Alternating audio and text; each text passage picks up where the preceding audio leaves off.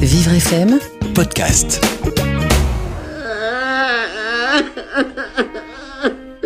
Elle arrive sans crier gare sur le quai du malheur, s'infiltrant insidieusement dans notre organisme comme une bactérie destructrice. Un matin, on sent que quelque chose a changé sans savoir quoi. Tout perd sens, rien ne vaut plus la peine de faire quoi que ce soit. Le doute s'installe et ouvre la voie à toutes les inquiétudes, les faiblesses et les contradictions. Le venin est en train d'agir. Excuse-moi, je vais te laisser parce que je vais me foutre par la fenêtre. Ma femme m'a dit que j'allais rebondir, on va bien voir.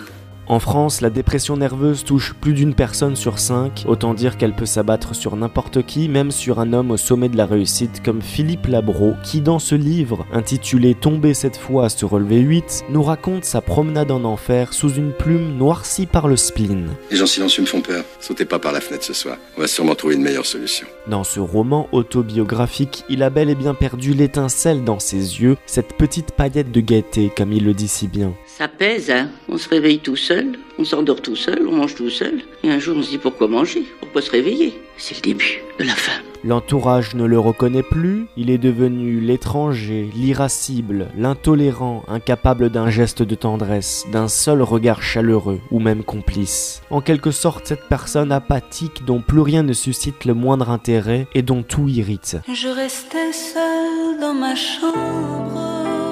En parcourant ces lignes, on patauge dans la dégradation de l'image de l'estime de soi, en découvrant également le cercle infernal des antidépresseurs, Je te dis que j'ai l'impression de crever, tu me dis que ça va avec sa dose d'effets secondaires et son lot de séquelles. En clair, ou plutôt très sombrement, ce triste témoignage évoque l'importance des proches qui doivent trouver la juste distance pour aider sans sombrer eux-mêmes. Si t'étais pas là, il serait peut-être plus en vie à l'heure qu'il est. Parce que moi, je crois que des fois on meurt quand on n'a plus envie de vivre. Et la nature est beaucoup plus fine qu'on croit. Petit à petit, on perd des amis, on perd un petit peu tout. Et puis à force de perdre encore et toujours, on se dit, à quoi bon vivre si c'est ça la vie? J'ai aucune raison de continuer.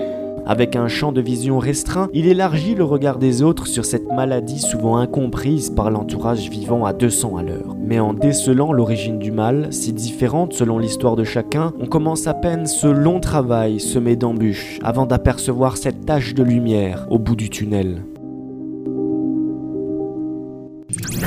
Vivre FM Podcast.